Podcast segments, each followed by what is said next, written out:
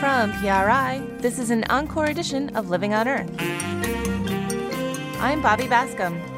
Scientists discover a previously overlooked habitat for the busy beaver. They're not only using salt water to disperse, they're actually living full time in these intertidal estuaries and are actually doing all kinds of really interesting engineering and architecture and are playing this really important ecological role in saltwater ecosystems.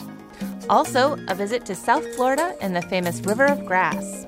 Why people should appreciate and visit the Everglades is because of its its size. It's one of the few large open wilderness areas in the east. It is a place of subtle beauty that I think many of us have forgotten how to appreciate. That and more this week on Living on Earth. Stick around. From PRI in the Jennifer and Ted Stanley studios at the University of Massachusetts Boston, it's an encore edition of Living on Earth. I'm Bobby Bascomb, in for Steve Curwood. The eager beaver is an extremely effective engineer of its environment. Beaver dams hold back water that can be a nuisance to homeowners, but they create a complex system of ponds and wetlands that are a haven for numerous plant and animal species. On a recent winter morning, I went to look for the telltale signs of the iron-toothed rodents at a pond near my home in New Hampshire. I enlisted the help of my four-year-old daughter Sage to find, as she calls them, beaver trees. One, two, three, four, five, but beaver tree. A thin layer of ice blankets the network of ponds, streams, and wetlands in the frigid woods. I found a beaver tree How do you know that that's a beaver tree? because it tooted all the way down. Okay, let's keep going to see more. Well, we found our beaver trees right where you might expect, near a freshwater pond. But scientists recently discovered that beavers are also happy to live in the brackish mix of fresh and saltwater in coastal areas. And just as they help restore freshwater ecosystems, beavers could also hold the key to restoring damaged coastal wetlands. Journalist Ben Goldfarb wrote about saltwater beavers for Hakai magazine, and he joins me now. Ben, welcome back to Living on Earth. Thanks for having me again. So, first, Ben, how surprised were you to find out that there are saltwater beavers? I mean, you're a self described beaver believer. You wear beaver t shirts, you wrote a book about beavers. I mean, you know a thing or two about beavers. How surprising was this? Yeah, it was it was definitely surprising. You know, I, you know, I think that I and you know and, and all beaver biologists knew that beavers occasionally would swim into salt water. You know, they disperse from the mainland to islands in some places. You know, sometimes they'll go out to the mouth of a river, you know, hang a right up the coastline and, and travel up a ways looking for the next river mouth to go up into. But I think it's just really within the last several years, thanks in large part to this guy, Greg Hood, a scientist who works in the Skagit River in Washington, that we've begun to understand that they're not only using salt water to disperse, they're actually living full time in these intertidal estuaries and are, are actually doing all kinds of really interesting engineering and architecture and are playing this really important ecological role in saltwater ecosystems. You actually went to visit one of those uh, beaver lodges on this Snohomish River in Puget Sound. Can you describe that? What was it like there? Yeah, it's a really amazing place. So it's it's basically this kind of vast intertidal estuary, and the beavers are building in these kinds of tidal channels. So they're basically it's kind of this this huge salt marsh that's scored with these little freshwater channels that freshwater comes down in. But then when the tide comes up twice a day, those freshwater channels are completely submerged. They're inundated. So it's this really dynamic ecosystem where the tides are just going in and out all the time. And beavers are actually building in there. So they'll build these dams that when the tide comes up, the dams are actually completely submerged underwater. You could kayak over the top of one of these dams and have no idea that there were beavers building there. And then when the tide goes out again, those dams suddenly reemerge essentially. And now they're holding back these pools of water in these intertidal channels. So it's almost like the beavers are anticipating these tidal fluctuations and are accounting for them in their construction in, in this really sophisticated way. Wow, that is sophisticated. I mean, that's Army Corps of Engineers level uh, engineering, I think. Totally, yeah. Except better for the environment than the Army Corps, you might you might argue. Right. So you got there and you found um, this extraordinary feat of engineering, really, by these beavers. And how do their their dams in these intertidal areas affect the ecosystem around them? What kind of habitat are they creating? Yeah, that's a great question. So, so most of what we know about how important these habitats are comes from Greg Hood, who did a lot of intertidal beaver research on the Skagit River, which is another river in, in Washington, where beavers sort of occupy these intertidal areas. And basically, what Greg found is that these are these are enormously important. These beaver construction sites are hugely important for juvenile salmon, especially. You know, when the tide goes out, you know those fish would get flushed out into these you know these estuaries where they're really at risk of being preyed upon by you know larger fish by birds. It's a pretty challenging habitat to, to be a you know little finger length salmon in.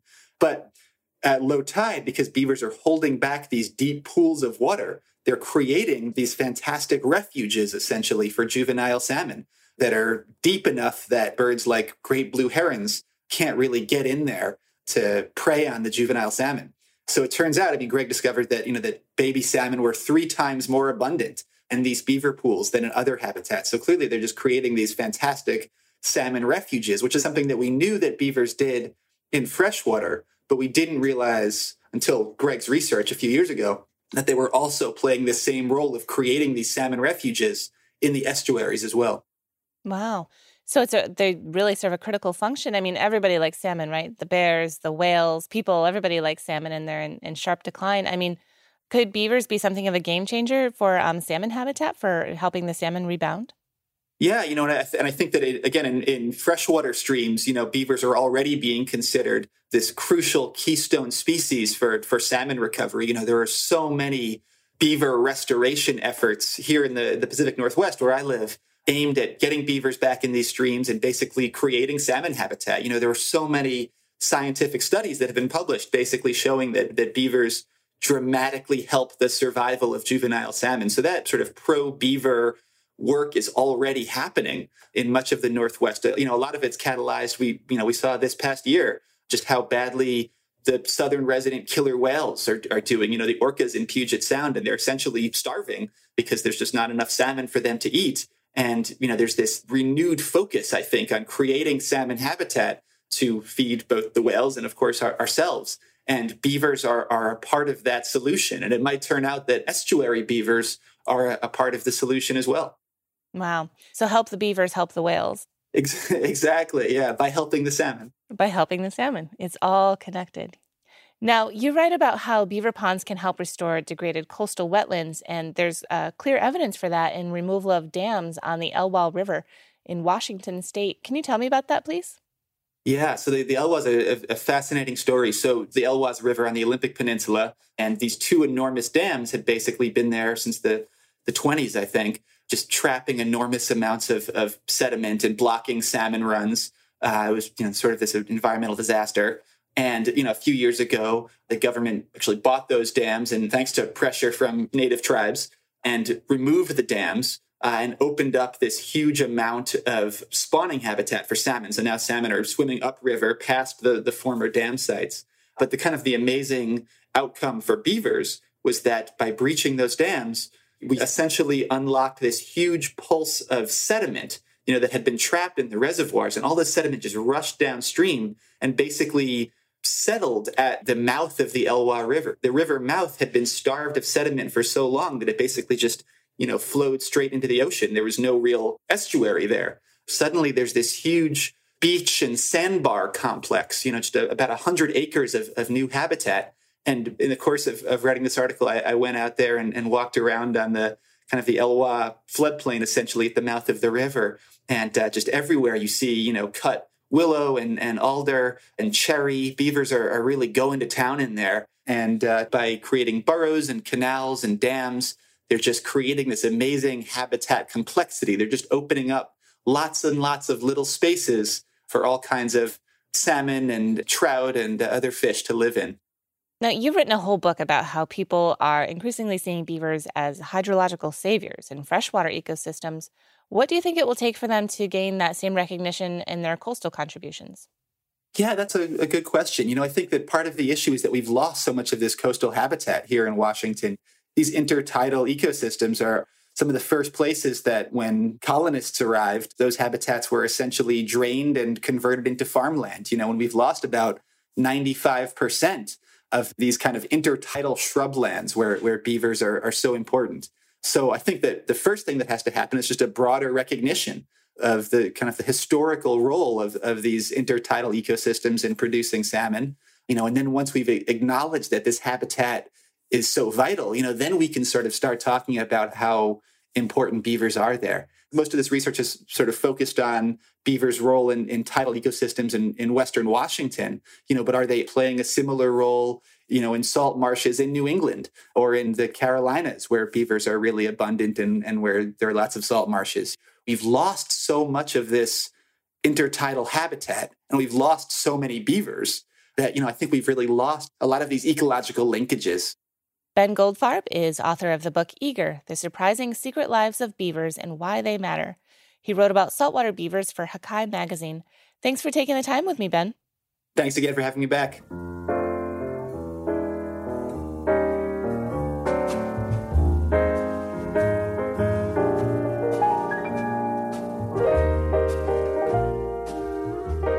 Coming up, a visit to the River of Grass, Florida's Everglades National Park.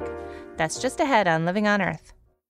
If you like what you hear on Living on Earth, please join us with a gift of $5 or more. Just go to loe.org and click on Donate at the top of the page. And thank you.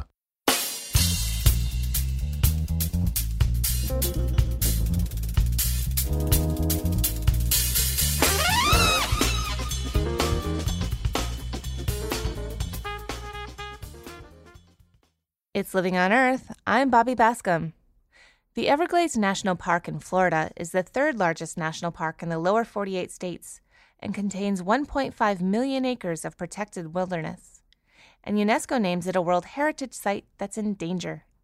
The Everglades is often called the River of Grass for its vast system of slow moving bodies of water which spread much further than the national park boundaries. Over the years, attempts to fill in and drain these wetlands to build homes and farms have damaged and polluted the Everglades. And despite conservation efforts, today the Everglades is only about half its original size. Living on Earth's Liz Malloy went to visit Everglades National Park.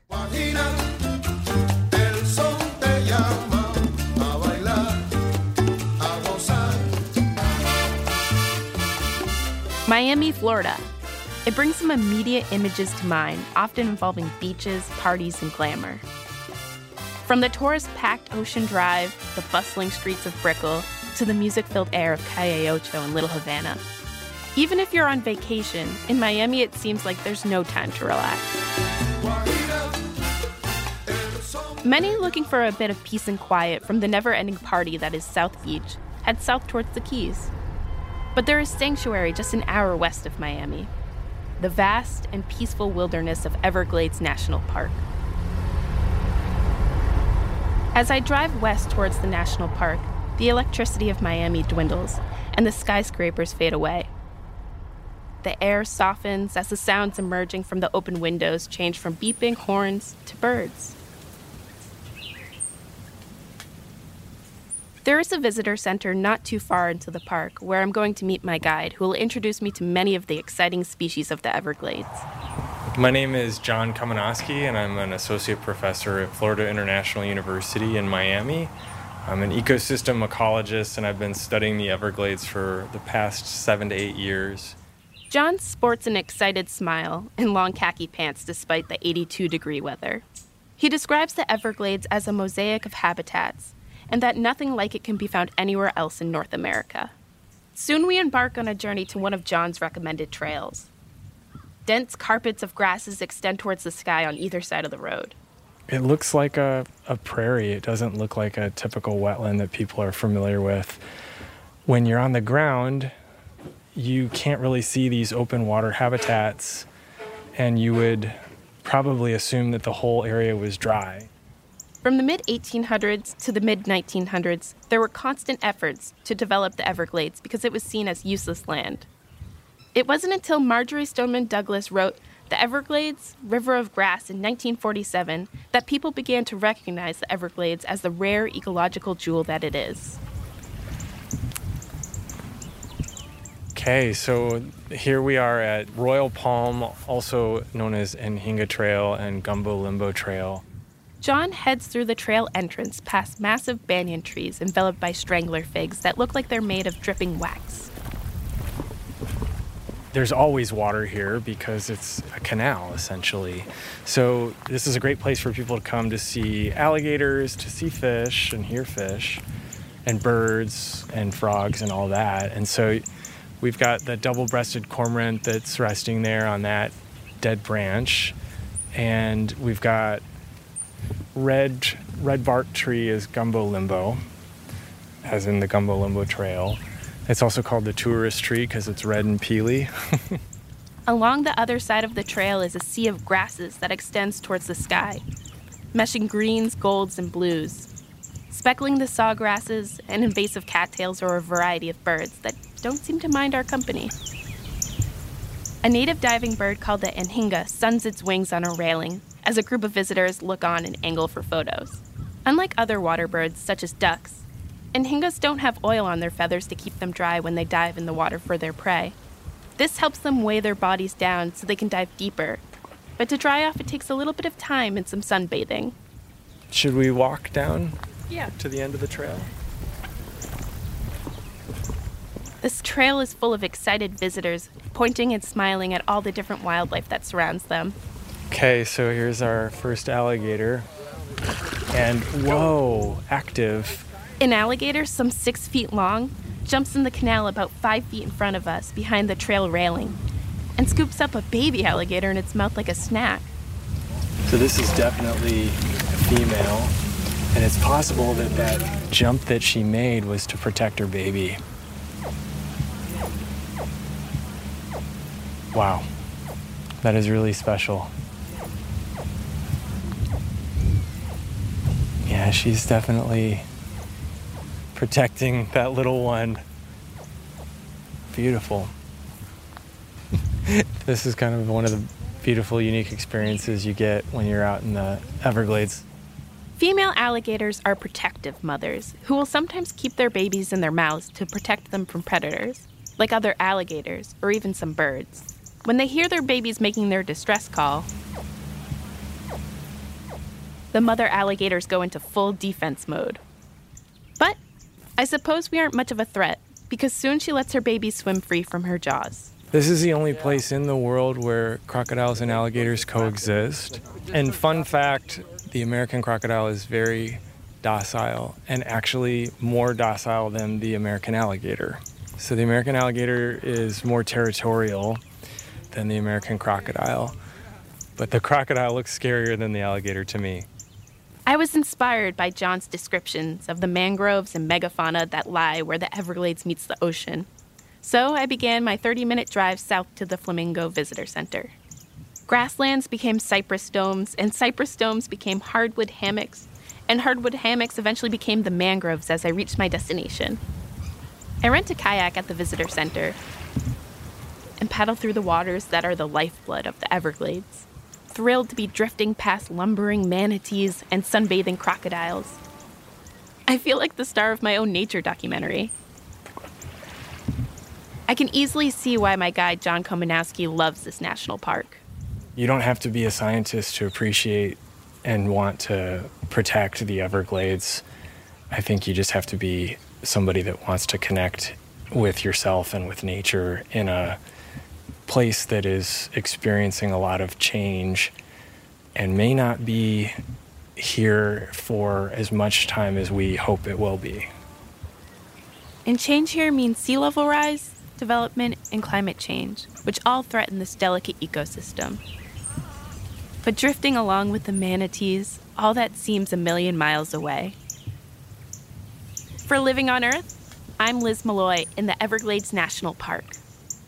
After years of legal wrangling, a South Florida family recently won the right to drill for oil in a part of the Everglades outside the national park. I must admit, when I first read the headline, Florida family wins the right to drill for oil in the Everglades, I thought it was a joke.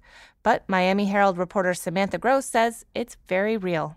It's a real case that's been about four years of legal battle for this family who mainly is made its fortune in real estate to have granted permission to drill an exploratory well for oil in the Everglades, just west of the Broward County suburbs near Miramar.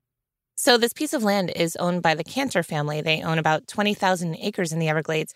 But this isn't actually the Everglades National Park. Can you tell me about this piece of land and, and where it sits in relation to the park and, and the whole system?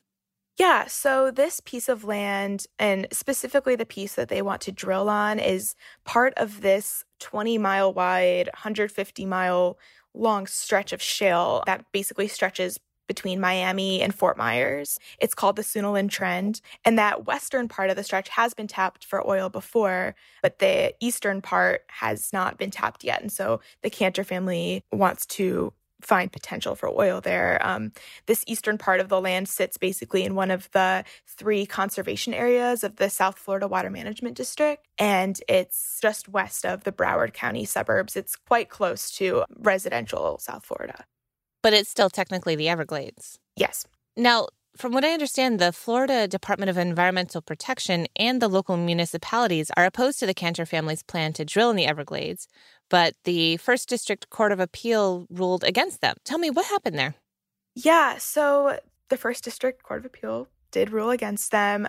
From the folks that I spoke with, DEP didn't have the right expert testimony. There were some things that I guess, you know, weren't as convincing as it could have been, but Noah Valenstein, who's the DEP secretary who was recently reappointed, said that, you know, DEP hasn't changed its longstanding policy to deny oil and gas permits. And it's something that they, you know, were going to continue to fight. But it's unlikely the agency is going to take it to Supreme Court. Some attorneys have told me. So DEP put out a statement actually saying it's reviewing options and it wants to help Broward County and the cities in that area fight this plan. So the Department of Environmental Protection has come out saying that they're disappointed, but that they're going to continue to review their options and work with Broward County and, and do what they can. So so, despite winning the permit to drill for oil in the Everglades, the Kanter family needs uh, zoning approval from Broward County for them to move forward with this project. How likely are they to get that, do you think?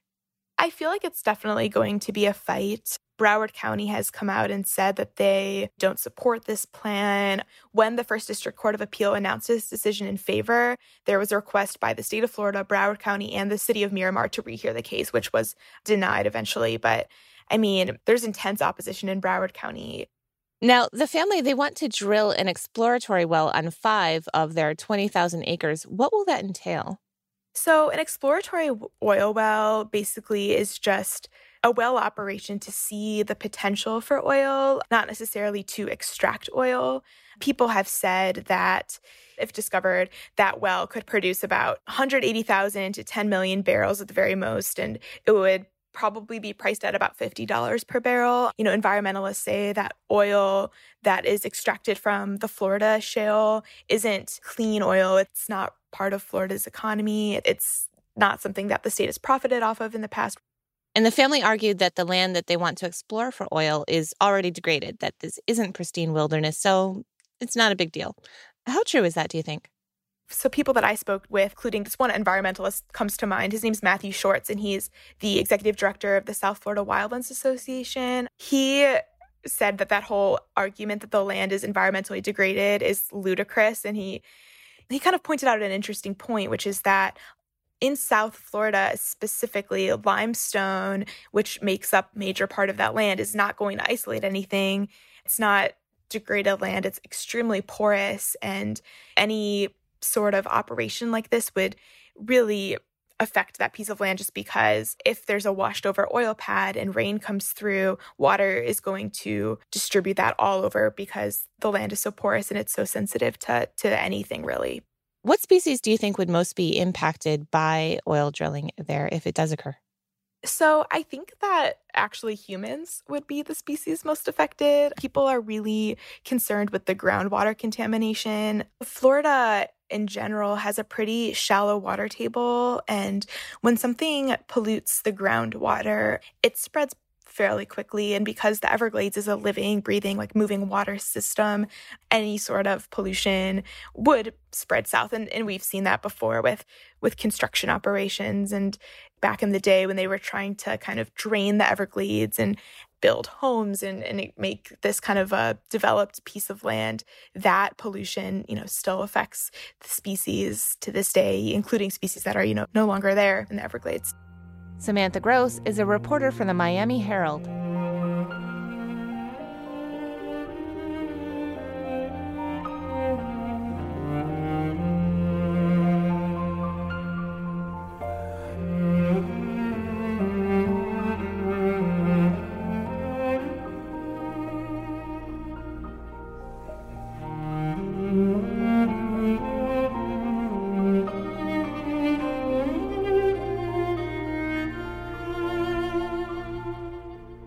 Wilder parts of the American West are famous for fly fishing, but there are lots of spots to catch wild trout in the eastern U.S., including central Pennsylvania. And that's despite pollution from agriculture and development. Julie Grant of the Allegheny Front went to meet with some people who are working to keep those premier streams clean. It's just before sunset, and 27 year old Matt Kowalczyk is standing in the river near the bank of Penns Creek in central Pennsylvania, not far from State College. He's a fly fishing guide and chooses a lure meant to catch wild trout. We're gonna see if we can get one to eat a stonefly. It's hard to pass up a big meal. Kowalczyk attaches the fly to his line and walks deeper into the center of the fast moving creek.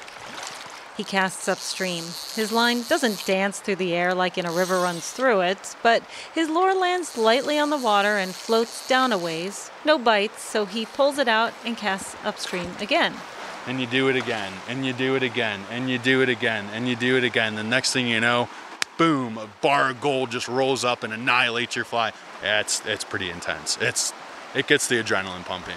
Kowalczyk considered moving to Montana or Colorado after college, but he loves it here. In the middle of Pennsylvania, mountains all around you, watching the bald eagles chase the osprey for the trout.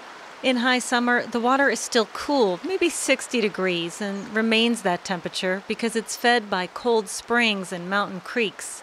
Unlike some streams, the state doesn't stock Penns Creek with trout. It doesn't need it. This stream is Class A wild trout water, meaning that it has a naturally sustaining population of fish that does not need us to do anything about. If you come here in October and November, you will you can walk the stream and find the fish actively spawning and that is cool to see. One reason the trout do well here abundant food. When I visited, Kowalczyk was just finishing up with the angling frenzy around the hatch of green drake, an especially large mayfly. And that's a huge draw. That is the big hatch here. That's the reason everyone comes to fish the green drake. It's actually pretty insane. Even closer to State College in nearby Spring Creek, a spill of cyanide at Penn State in the 1950s wiped out the green drake population. The mayflies have never recovered there. There's usually not one big pollution source anymore. Today, it's more like death by a thousand cuts. Urbanization and growth in State College, like rooftops, roads, and parking lots, cause runoff and pollution in Spring Creek. In the more rural Penns Creek watershed, it's the farms. One third of the land here is in agriculture corn, soy, and dairy. This was a cow pasture and that was a cow pasture. David Martinick is working with the Penns Valley Conservation Association, a local nonprofit, to restore the stream bed at his longtime family farm. He points to the high bank on the far side of the creek where a backhoe is moving hemlock logs brought in for a restoration project. And we took the cattle off. Uh, the non native invasive species just grew up and just choked everything out. The Conservation Association's Lyle Sherwin, who leads many area landowners on projects like this, says the bare soil of the cow pastures left these stream banks without tree roots for structure. They're falling into the stream. Massive erosion. You can see silt from the eroding bank filling up the shallow stream here. Sherwin says this limestone bed is spawning ground for trout, and the sediment literally smothers their eggs. That's why they're building what's basically a reinforced wall of logs along the stream. It simulates an eroded bank that has structure and function to it, but it's a built bank. It's a stable bank. Sherwin has worked on 14 improvement projects like this in recent years and says the more they do, the more landowners want to try it. It's sort of keeping up with the Joneses. Oh, wait a minute, they did that stream project and it worked for them and they seem happy with it. Many of these projects get funding through a USDA program that's proposed to be cut in the House version of the 2018 Farm Bill. Sherwin hopes funding doesn't dry up because the more stream restoration, the better for the wild brown trout in Penn's Creek and for the anglers who pour in to catch them. I'm Julie Grant. Julie Grant's story comes to us courtesy of the Allegheny Front.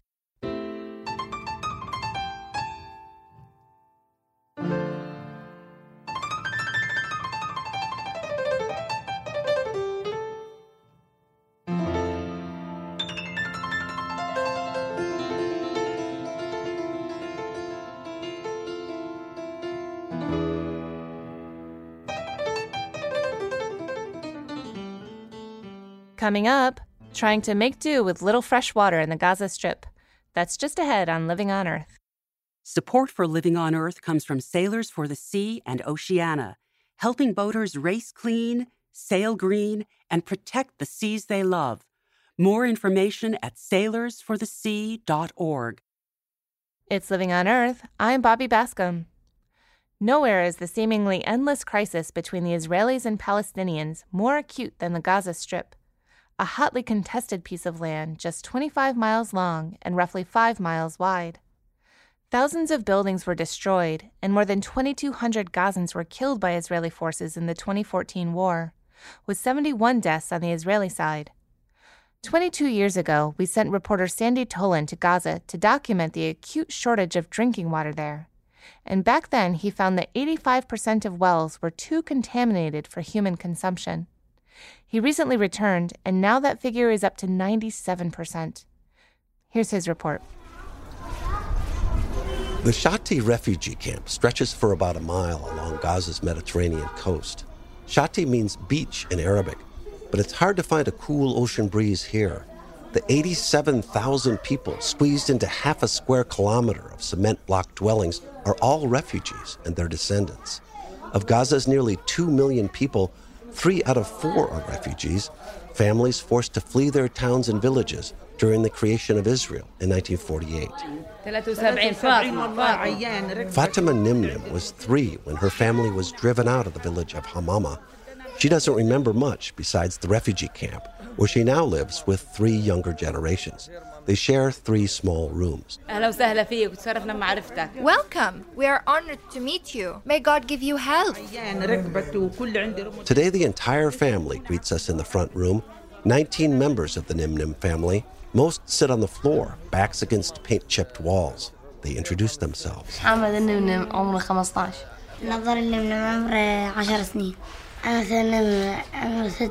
Today it's 94 degrees and really humid. It feels unbearable.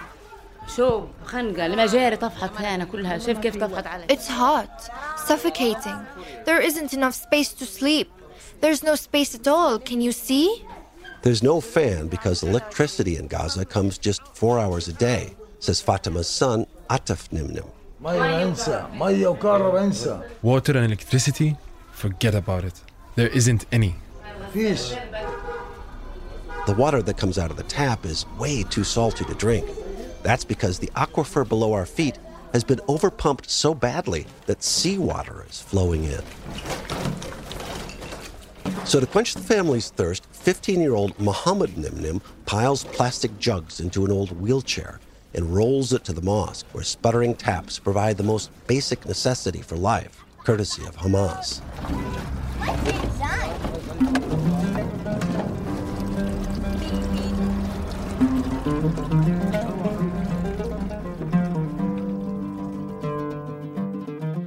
Most people in Gaza, it's not quite as dire.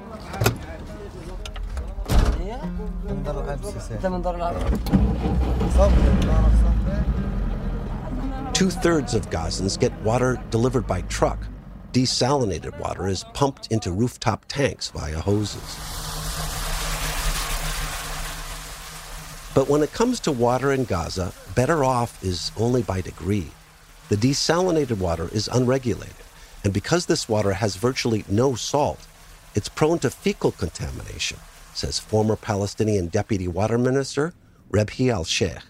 And when it is stored at the uh, household water tank for more than 10 days, then this level of contamination can reach up to 70%. That's 7 in 10 people basically drinking poop, or E. coli if you prefer.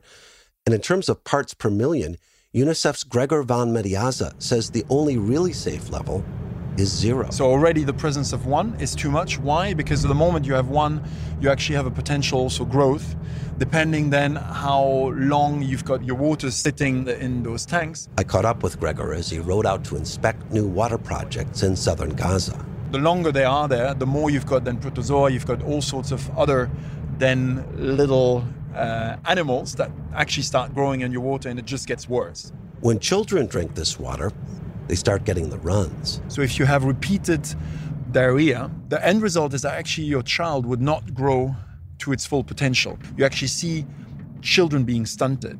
What it also means is actually impediment in terms of brain development.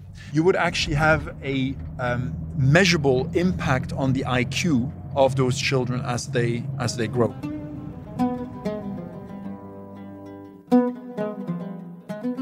Late last year, a British medical journal found an alarming magnitude of stunting among Gaza's children.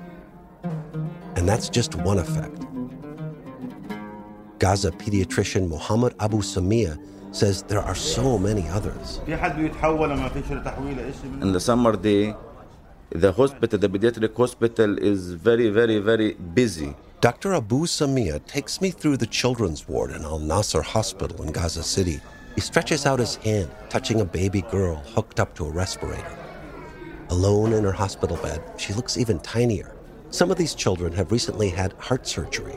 The overwhelmed doctor says he's seeing a sharp rise in disease and illness in children, like gastroenteritis from the dirty water.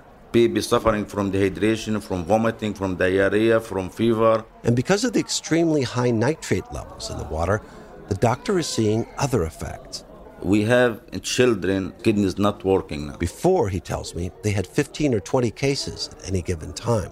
Now it's 40. Every day we, I have in the hospital 10 baby in machine in hemodialysis because of renal failure and the number increasing. And so are cases of something called blue baby syndrome. The high nitrate levels deprive the blood of sufficient oxygen. And so some babies look blue. Bluish lips, bluish face, bluish skin. And blood, the color of chocolate. I see one or two cases in the last 10 years. But now I see five cases in one year. So, sharp rises in gastroenteritis, stunted growth, renal failure, and hypertension from those high nitrate levels, blue baby syndrome, and Dr. Abu Samia says he's seeing big increases in pediatric cancer. Whether from water, the effects of three wars, he doesn't know. And beyond the lack of water, he's seeing the effects of malnutrition, which he blames on Israel's economic blockade. Nutrition is very bad. It is affected baby. Before siege, we don't have any patient with malnutrition. Now we show baby with marasmus. You know marasmus? Marasmus is severe malnutrition, sometimes in newborn infants. Just skin and bone, the doctor says. The last years increasing more and more. Palestinian Health Ministry data back up Dr. Abu Samia's observations. They note a doubling of severe cases of diarrhea, especially in children, and serious increases in kidney disease and in food and waterborne diseases, including hepatitis A, salmonella, and typhoid fever. The British medical journal Lancet corroborates that shortages of clean, safe water have contributed to sharp rises in diarrhea among young children in the Gaza Strip. Diarrhea is the world's second biggest killer of children under five. If you really want to change the life of uh, people, you have to solve the water issue first. Adnan Abu Hasna is a spokesperson for the UN Agency for Palestinian Refugees, UNRWA. Otherwise, that you will see huge collapse of everything in Gaza. Already, Gaza is widely considered the world's largest open air prison. You can keep people in prison surviving and you know giving them the minimum drops of water, you know, little of electricity, little of hope. Now I can tell you Gazans reached the level that people thinking there is no tomorrow in Gaza. We cannot dream. You are not allowed to dream because your dreams will never be achieved, will never be, you know, a reality. It may seem that Gaza's torments are completely contained by layers of fences, locked gates, patrolling Israeli drones, warplanes, and international indifference. But that's not true. One example because Gaza's power plant runs only four hours a day, its sewage plant is basically useless. So 110 million liters of raw and poorly treated sewage flow directly into the Mediterranean every day. Here on this beach, long pipes spew brown water into the ocean, just 10 miles from Gaza City. They're carried by the currents and north. They're responsible for closing the beaches in Gaza itself. Gidon Bromberg is director of EcoPeace Middle East, based in Tel Aviv. A, a young five year old boy, unfortunately, his family uh, took him, uh, and the boy swallowed some water, and within 10 days he was dead. A virus got to his brain. The child's name was Mohammed Al Sais. Bromberg says some of the misery in Gaza does go beyond its borders. It's led to the closure also of beaches uh, directly on the Israeli side at Zikim. Authorities even had to close an Israeli desalination plant for a time because who wants to try to desalinate water with poop in it? Israelis, Bromberg says, need to wake up to the unfolding humanitarian disaster in Gaza. It's a ticking time bomb.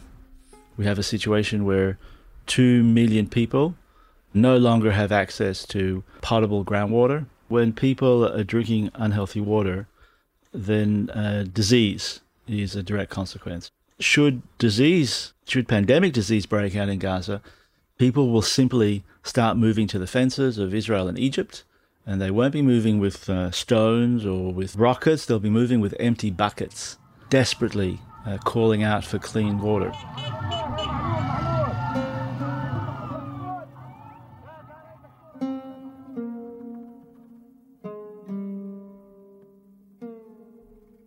Assigning blame for the plight of Gazans is not exactly simple.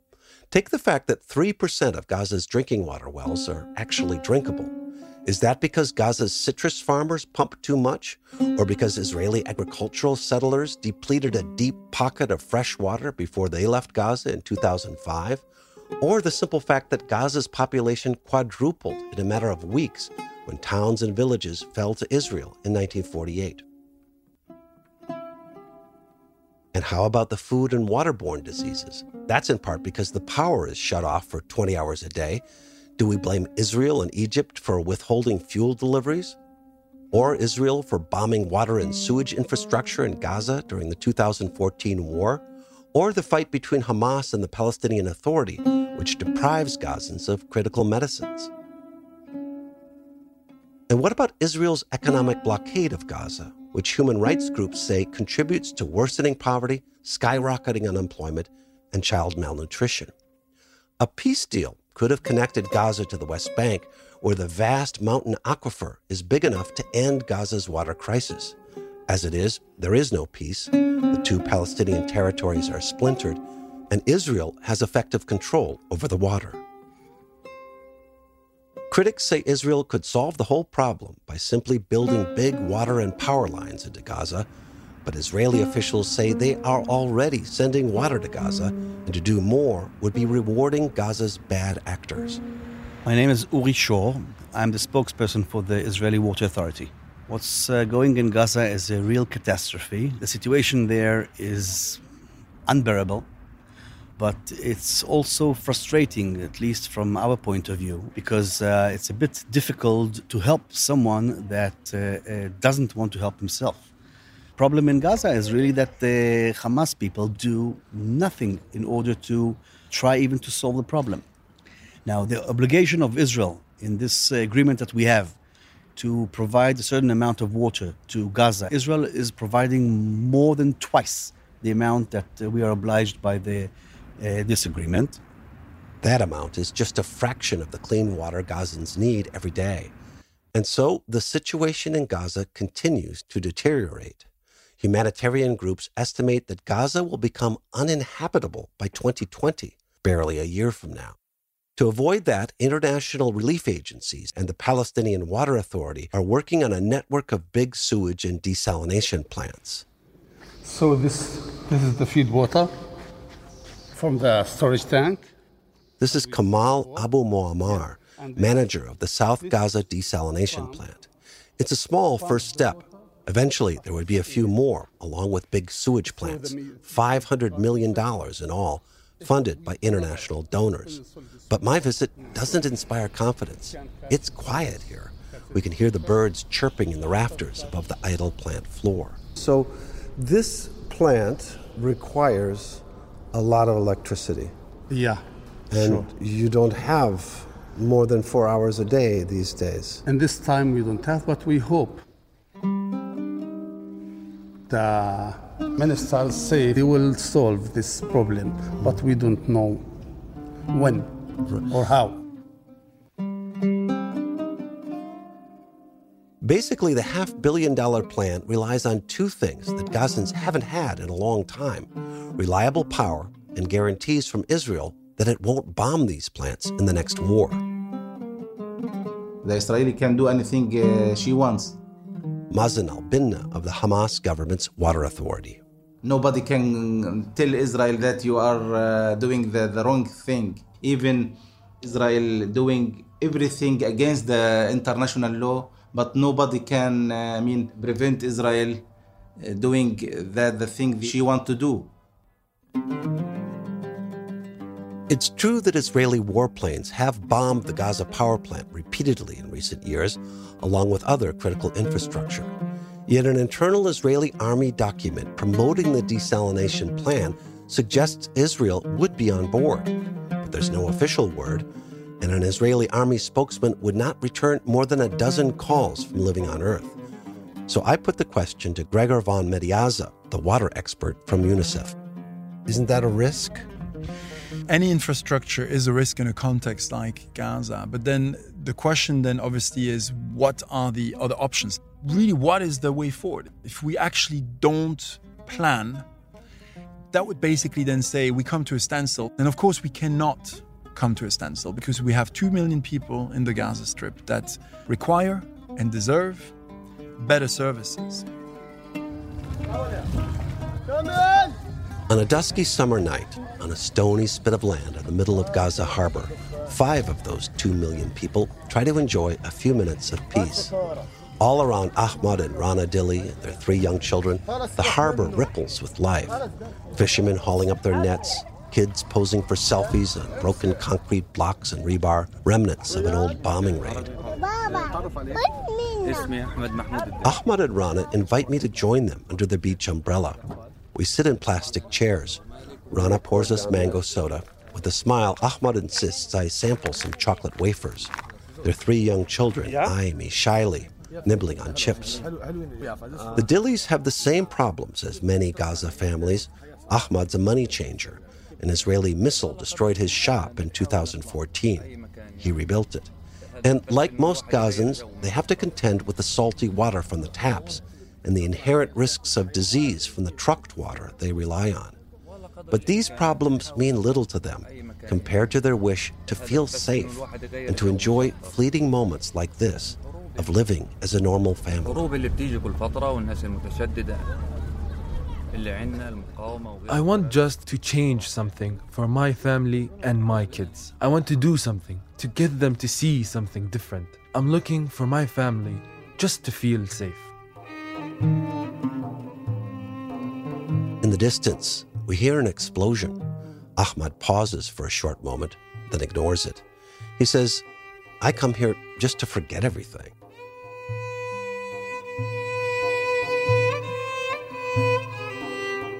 For Living on Earth, I'm Sandy Tolan in the Gaza Strip.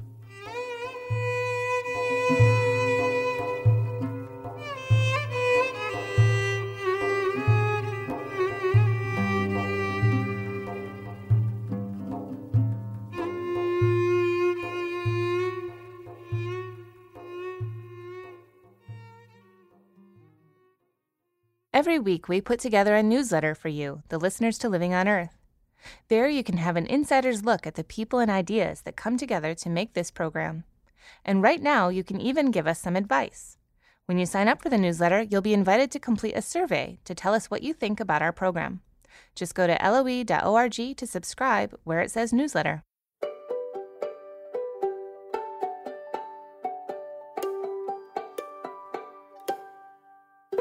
Living on Earth is produced by the World Media Foundation. Our crew includes Naomi Arenberg, Diego Arenas, Paloma Beltran, Thurston Briscoe, Jenni Doering, Jay Feinstein, Marilyn Hajiamari, Don Lyman, Liz Malloy, Aynsley O'Neill, Jake Rego, and Yolanda Omari. Tom Tiger engineered our show. Allison Lirish-Dean composed our themes. You can hear us anytime at loe.org, iTunes, and Google Play, and like us please on our Facebook page, PRI's Living on Earth. We tweet from at Living on Earth and find us on Instagram at Living on Earth Radio. Steve Curwood will be back next week. I'm Bobby Bascomb. Thanks for listening.